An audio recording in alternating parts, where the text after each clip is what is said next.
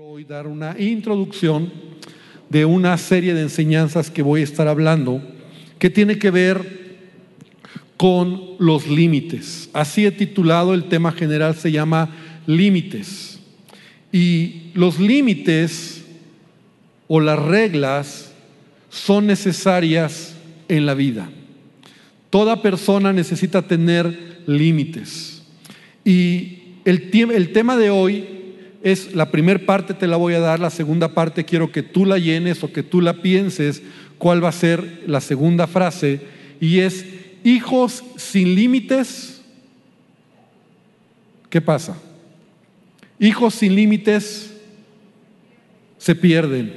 Hijos sin límites caen en adicciones. Hijos sin límites se rebelan. Hijos sin límites se descarrilan. Entonces, tú puedes poner lo que quieras en la segunda parte, porque de eso voy a hablarte hoy. Hijos sin límites. Y somos responsables, ¿verdad?, como padres, de poner límites. Y los límites, como te decía, son más necesarios de lo que tú te imaginas. Imagínate que un día te sientas con tus amigos a jugar un juego de mesa y no hay reglas. Imagínate que ese juego de mesa cada quien pone sus propias reglas y cada quien decide lo que tiene que hacer. De por sí, ¿verdad?, a veces esos, esos juegos acaban mal porque cada quien quiere traer su propia regla a la mesa. Pero imagínate un juego donde no haya reglas. Entonces, la vida no puede ser llevada si no hay reglas, si no hay límites. Y nosotros debemos de entender que es algo que Dios estableció desde el principio, desde que Dios creó al hombre, desde que Dios creó a nuestros padres, Adán y Eva. Dios les dio todo, pero puso un límite. Y les dijo: de todo pueden comer, de todo árbol pueden comer, pueden disfrutar de todo lo que he puesto, pero hay un límite. Hay un árbol, ¿verdad?, un fruto que ustedes no pueden comer. Y ese fue el límite para el hombre, del cual lo transgredió. Pero la, la vida misma, la misma creación de Dios, el universo, todo tiene límites. Imagínate que no existieran los límites. En el libro de Job hay una escritura muy impresionante, en el capítulo treinta y ocho, en el versículo ocho, cuando Dios está hablando con Job. Porque recuerda que Job, en algún punto, él se sentía tan justo que le está reclamando a Dios su condición, y entonces Dios empieza a preguntarle a Job algunas cosas que Job mismo se queda sorprendido. Y entonces Dios le está diciendo en Job treinta y ocho ocho: ¿quién encerró el mar tras sus compuertas cuando éste brotó del vientre de la tierra? ¿O cuando lo arropé con las nubes y lo envolví en, en densas tinieblas? ¿O cuando establecí sus límites en sus compuertas y coloqué cerrojos? ¿O cuando le dije: solo hasta aquí puedes llegar, de aquí no pasarán tus orgullosas olas?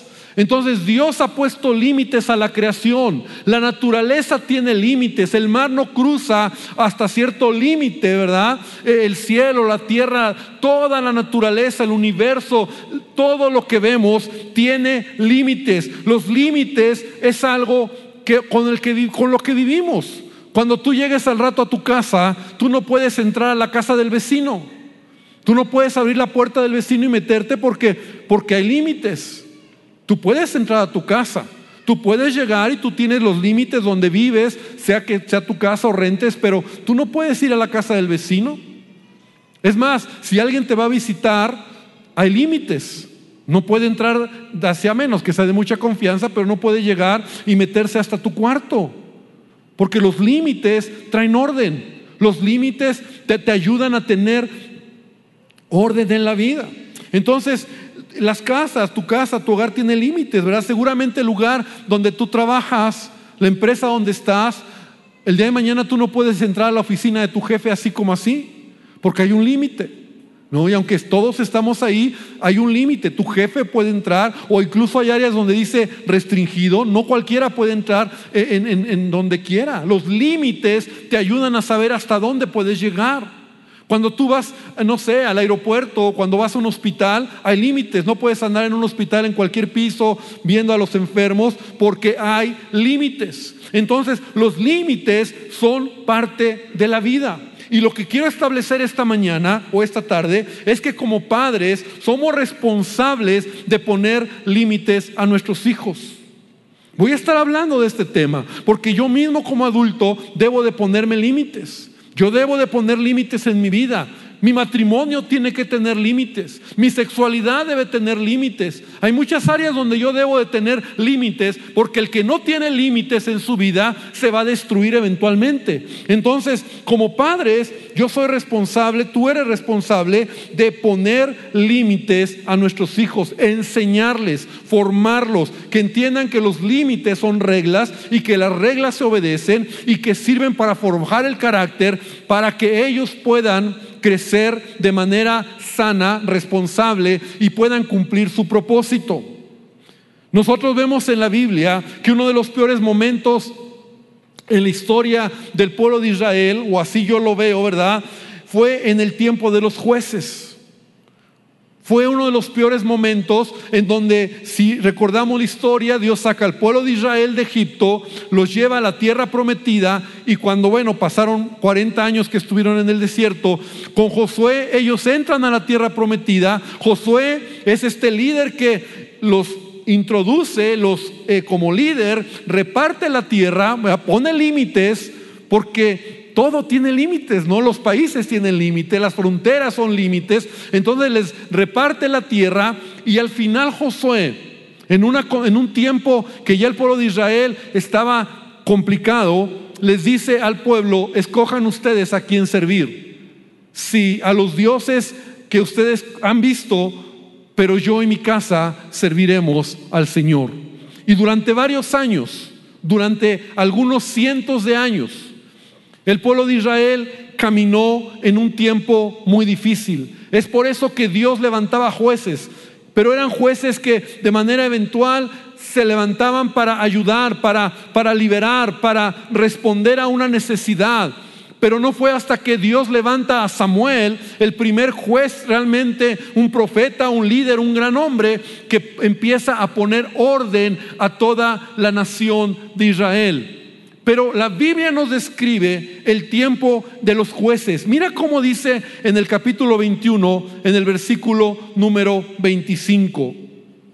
Jueces veintiuno, veinticinco dice: en estos días no había rey en Israel, y cada uno hacía lo que bien le parecía. En la versión Dios habla hoy dice: cada quien hacía lo que le daba la gana. Me gusta esa versión. Cada quien hacía lo que le daba la gana. Y no dista mucho de lo que ahora estamos viviendo. No dista mucho de lo que ahora eh, eh, la cultura, ¿verdad?, la ideología es: haz de tu vida lo que quieras. No hay límites. Yo no puedo caminar así. Yo no puedo ir a la casa del vecino y romper sus vidrios y pintar su barda, y yo no puedo destruir la propiedad ajena, porque debería de haber límites, y, y la sociedad, eh, la autoridad debería de ponerme límites. Pero estamos viviendo un tiempo donde aún los gobiernos no están estableciendo límites. Y mira qué interesante: cada quien hace lo que le da la gana. Una vida sin límites es una vida de transgresión. Una vida sin límites es una vida de transgresión, porque transgredir es romper los límites, y donde no hay límites hay desenfreno. Donde no hay límites hago lo que quiero, y cuando hago lo que quiero me expongo en mi vida.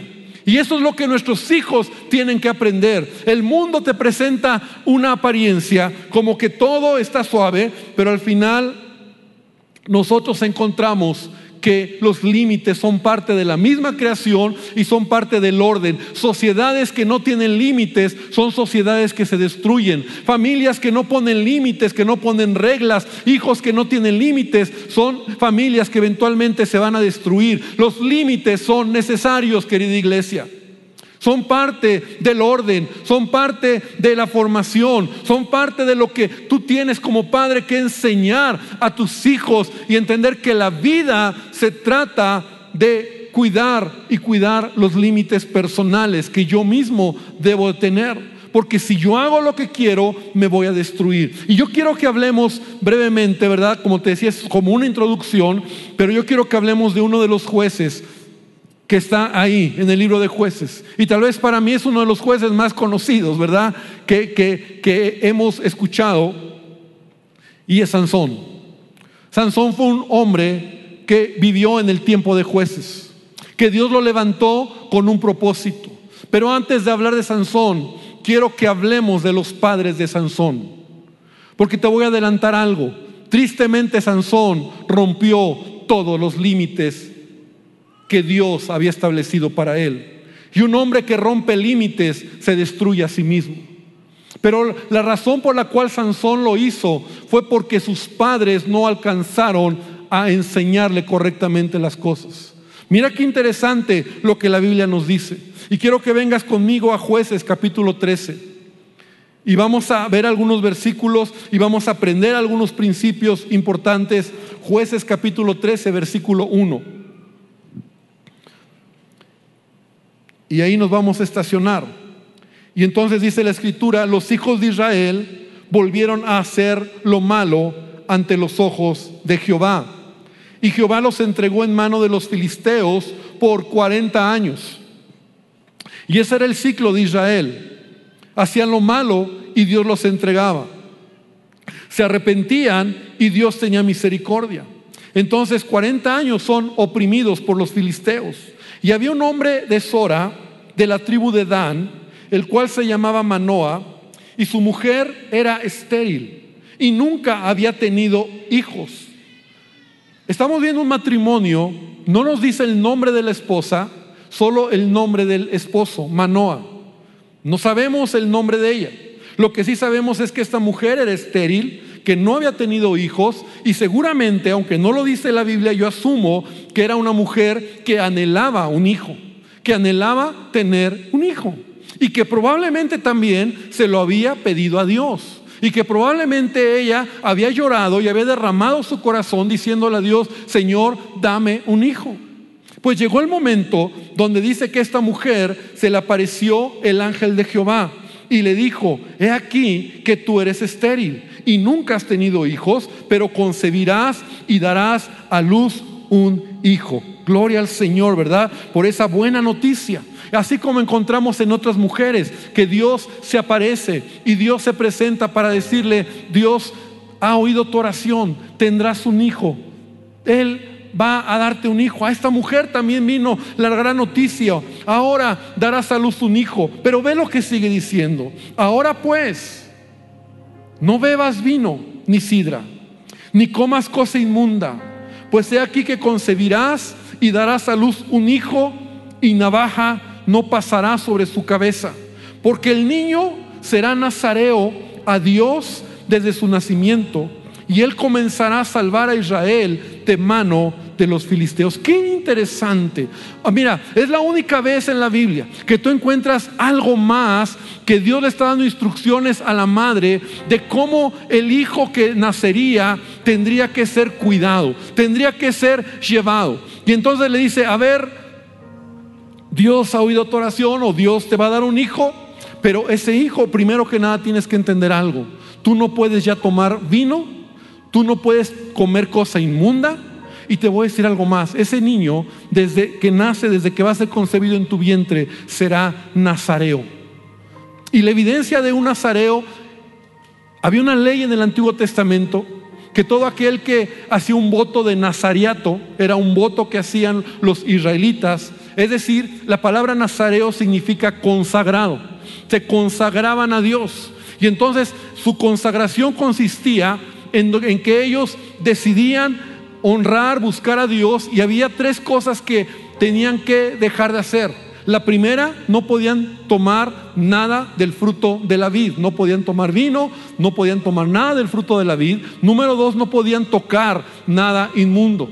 En ese tiempo lo inmundo, ¿verdad?, era aquello que te contaminaba, como un muerto o tocar, eh, no sé, había muchas cosas que se consideraban inmundas, no pecaminosas, sino inmundas. Y eso hablaba de su, de su entrega, de su, de su, eh, de su voto que hacían exterior. Y número tres, no se podían cortar el cabello. Entonces esas tres cosas eran como las evidencias externas de que esa persona estaba haciendo un voto de nazareato a Dios. Pero lo interesante en, este, en esta historia es que es ahora Dios quien le está diciendo a la mamá: tu hijo será nazareo. Tu hijo es un hijo especial.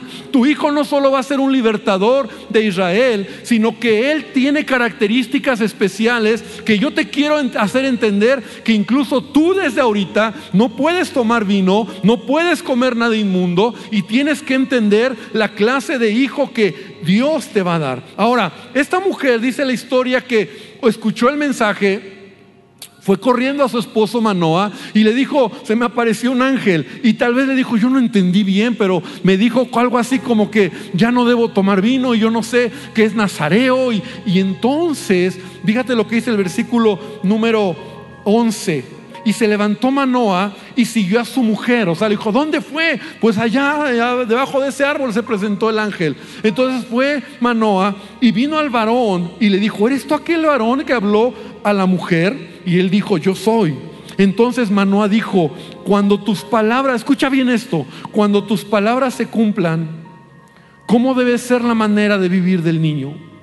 ¿Y qué debemos hacer con él? Y ahí es donde yo me detuve, porque aquí veo un papá que está preguntando, porque para él es nuevo todo esto. Y a lo mejor como que la mamá se enredó y no, no entiendo bien lo que tengo que hacer. Pero aquí está Dios poniendo los límites para este niño. Está poniendo los límites para la formación de este hijo. Y por si fuera poco, el padre le está diciendo cómo debe ser la manera de vivir del niño y qué debemos hacer con él. Y el ángel de Jehová respondió: la mujer se guardará de todas las cosas que yo le dije. No tomará nada que proceda de la vid, no beberá vino ni sidra, no comerá cosa inmunda, y guardará todo lo que le mandé. Unos padres que reciben de parte de Dios un milagro, pero les pide que pongan límites en este hijo. Tan es así que este padre se cerciora y le dice: ¿qué? ¿Cómo es? Y sabes, Sansón es el claro ejemplo, como te decía, de un hijo que rompió todos los límites que debía de guardar. La Biblia no nos dice cómo fue la educación de Sansón. Simplemente de este capítulo pasa cuando ya encontramos a un hombre ya joven tomando decisiones. Pero yo estoy convencido, y permíteme, permíteme por un momento imaginarme que los padres eran responsables, como hasta hoy, de formar el carácter de Sansón desde niño. La Biblia no nos dice mucho de cómo fue educado, pero en un tiempo tan malo, en un tiempo tan difícil que estaban viviendo, seguramente a estos padres no les alcanzó para que Sansón fuera un joven con temor a Dios.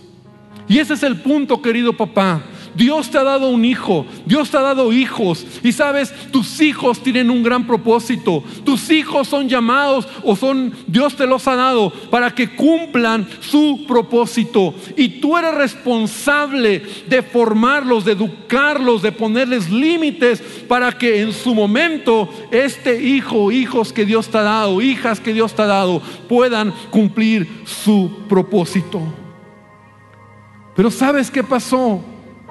Yo no sé en qué momento estos padres tal vez no lo hicieron bien. Yo no sé en qué momento tal vez, ah, no pasa nada. Pues una no es ninguna. Y a lo mejor la misma madre a lo mejor empezó a transgredir los límites que Dios le había dado. Porque esto es un asunto entre el padre. Y mira qué interesante, la mamá tiene que tomar la misma, los mismos límites que el hijo.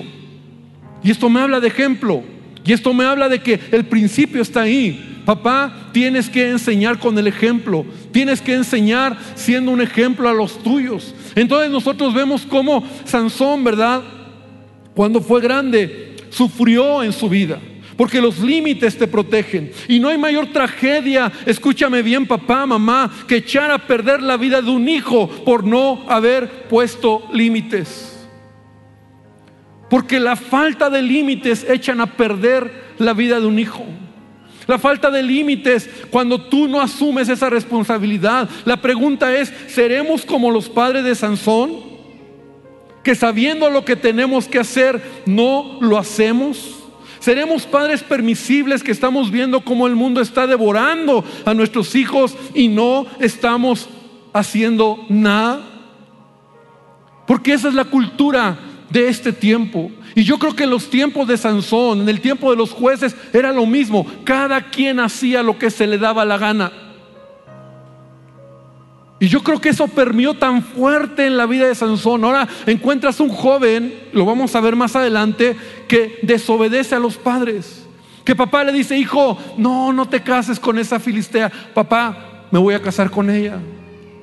Eh, un joven que ya no obedece a Dios, no tiene temor a Dios, un joven que transgrede todos los límites. ¿Por qué? Porque estoy convencido que él, siendo niño, no alcanzaron sus padres a formar carácter en la vida de este hombre, Sansón. Los límites me protegen, los límites me dan consistencia, los límites me libran de, perder, de perderlo todo. Proverbios veinticinco veintiocho dice, como ciudad derribada y sin muro es el hombre cuyo espíritu no tiene rienda. Y eso es los límites. Un hombre que no tiene límites es como una ciudad derribada y sin muro, que está expuesto y que en cualquier momento puede perder todo. ¿Qué son los límites? Los límites es disciplina. Los límites es educación. Los límites es formación. Los límites son sanciones que como padre tú pones en casa. Tu hogar debe de tener límites. Tu hogar debe de tener reglas, reglas claras que se deben de cumplir, que tiene que ver y está relacionada con valores y virtudes en tu hogar que estás forjando en el corazón de tu hijo. Todo padre debe saber exactamente, según la etapa evolutiva de su hijo y su personalidad única y irrepetible, cuáles son las normas que está forjando en ese momento en su carácter. Papá, mamá, tenemos que entender que la Biblia nos habla de ello. La Biblia dice en Proverbios trece veinticuatro, el que detiene el castigo a su hijo aborrece. El que detiene el castigo a su hijo aborrece, mas el que lo ama desde temprano lo corrige. La Biblia nos insta a que tú trabajes por la corrección a tu hijo, que tú trabajes por enseñar a tu hijo, formar carácter a tu hijo, que hay cosas en el mundo, que hay cosas que están devorando a los niños y nosotros somos responsables de decirle, eso no se hace, así no se habla, en esta casa así tiene que ser. La disciplina, dice Proverbios diecinueve dieciocho, disciplina a tus hijos mientras haya esperanza. De lo contrario, arruinarás sus vidas. Y la vida de Sansón es una vida arruinada. Un joven que arruinó su propósito porque rompió todos sus límites. El encargado de poner los límites dentro de la dinámica familiar es papá y mamá. Y va desde lo más sencillo, como horarios de dormir, de comer, qué programas van a haber, dinámicas de estudio, de tareas, tiempos de juego, etcétera.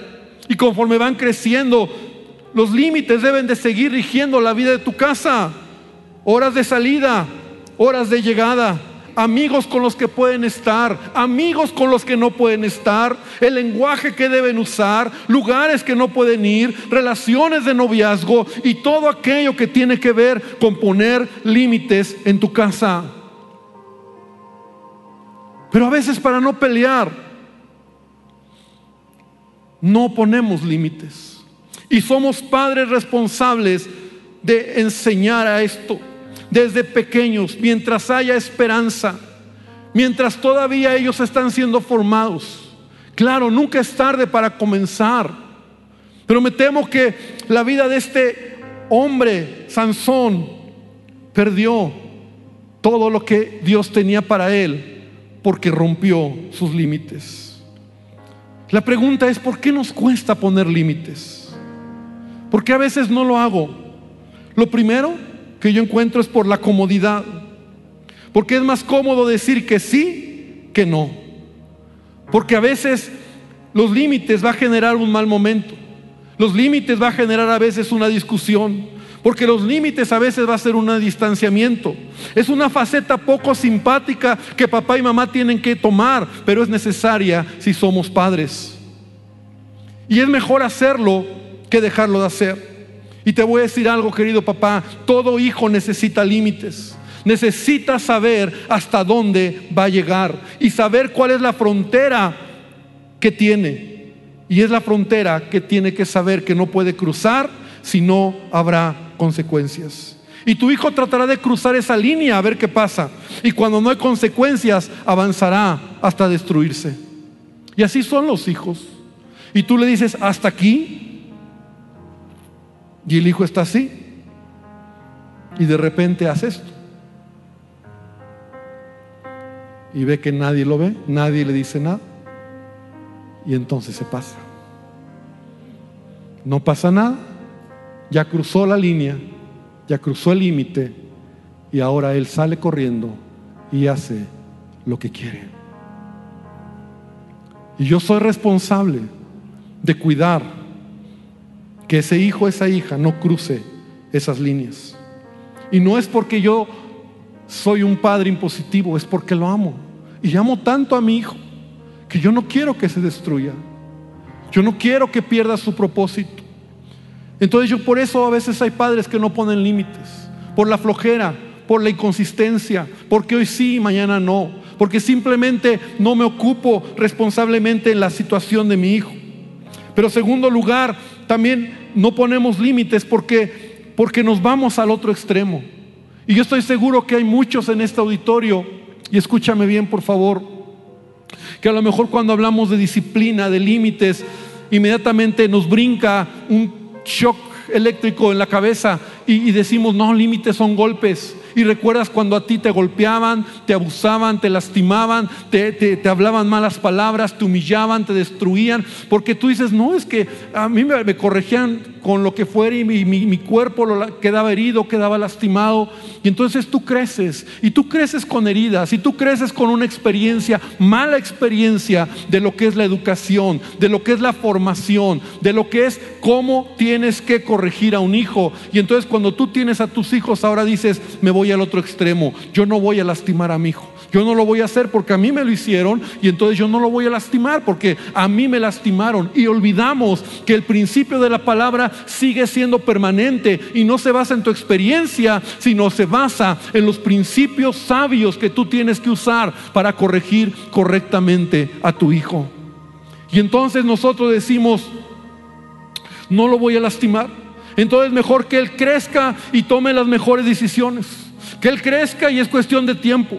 Pero ¿sabes qué? No va a ser así. Tu hijo tiene que aprender, tu hijo tiene que ser formado. Y sabes, papá y mamá, no hay palabra más decepcionante. Y le he oído tantas veces como pastor, no hay palabra más decepcionante que un padre diga a su hijo, me fallaste. Yo te di toda mi confianza y me fallaste. ¿Y cuántos padres han dicho eso al hijo? Lo que el hijo necesitaba era límites claros, no un padre permisivo que esperara que el hijo actuara responsablemente. Necesitaba ese hijo límites. El problema no es el hijo, que a lo mejor en su inmadurez, todavía en su formación, todavía no es responsable, y tú eres responsable de ponerle límites porque va a fallarte. Y cuando un hijo ha cometido errores y ha cruzado límites, a veces es irremediable. Es por eso que Proverbios veintidós quince dice, la necedad está ligada en el corazón del muchacho. La necedad, más la vara de la corrección, lo alejará de él. Papá, mamá, hoy solamente estoy hablando de pon límites a tus hijos. Hay muchas áreas donde tenemos que aprender a poner límites, y de eso estaré hablando más adelante. Yo soy el primero que tengo que cuidar mi vida y ponerme límites en mi vida. Pero sabes, Sansón perdió su propósito. Sansón no fue el gran líder, el gran juez que Dios tenía. Era un hombre que pudo haber logrado más, pero al final fue burlado por los filisteos. Y mira lo que dice Jueces dieciséis, veintiuno. Qué fin tan triste. Mas los filisteos le echaron mano a Sansón, le sacaron los ojos, le llevaron a Gaza, le ataron con cadenas para que moliese en la cárcel. Este fue el final de un joven que rompió todos los límites de su vida, que fueron claros desde que nació, que a los padres, no fue a él, fue a los padres a los que se les dijo: ustedes van a formar a su hijo, no puede tomar vino, no puede comer ni tocar cosa inmunda, no puede cortarse el cabello. Y esas tres cosas no son negociables, son límites para él que va a vivir con ellos hasta que muera.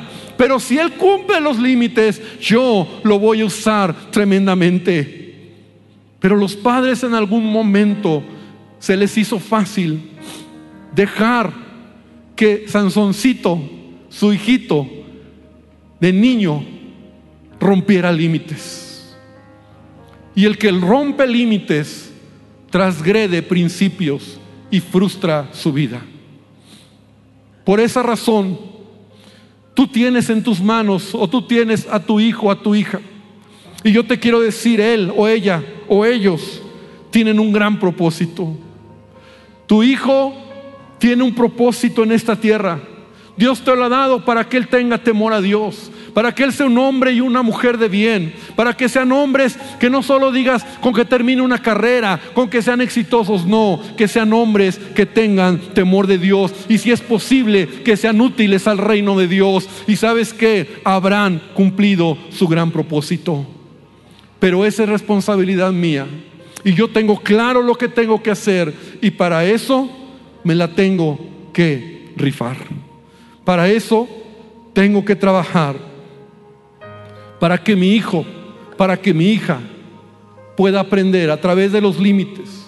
Límites es educación, es formación, son reglas, es, es todo lo que tiene que ver. Como padre debo de trabajar porque estoy formando un siervo, una sierva de Dios, un hijo que tenga temor de Dios.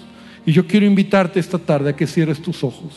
Y perdón que me he pasado unos minutos, pero para mí es muy importante que entendamos hoy esta palabra.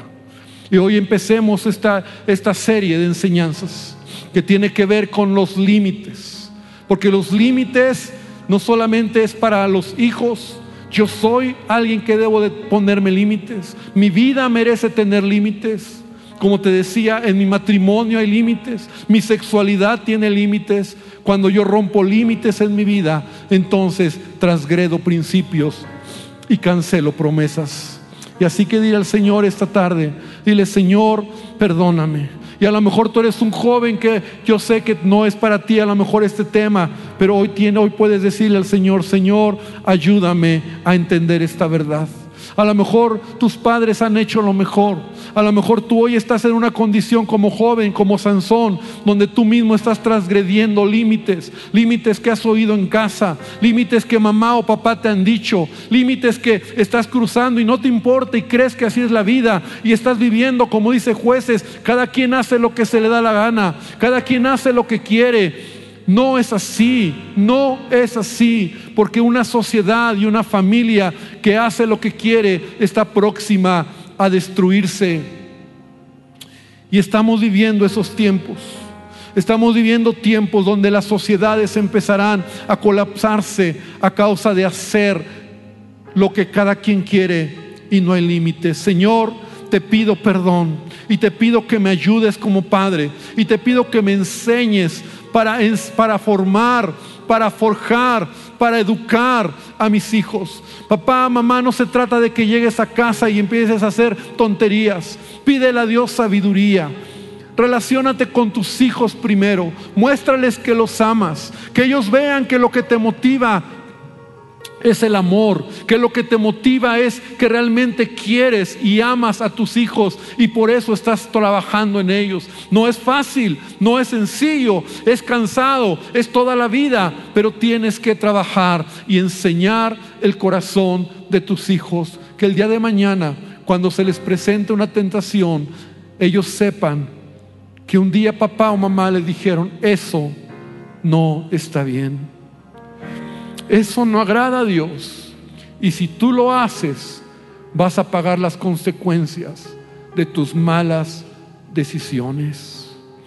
Bendícenos, Señor, y escucha este canto y dile al Señor con todo tu corazón: Señor, quiero hacerlo sin reservas ni condiciones. Te serviré, dile, yo lo haré, te obedeceré,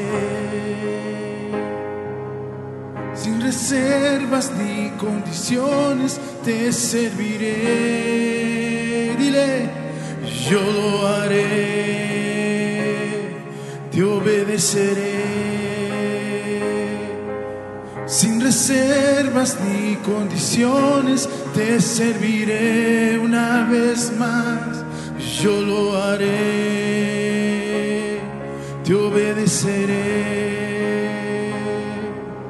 Sin reservas ni condiciones te serviré.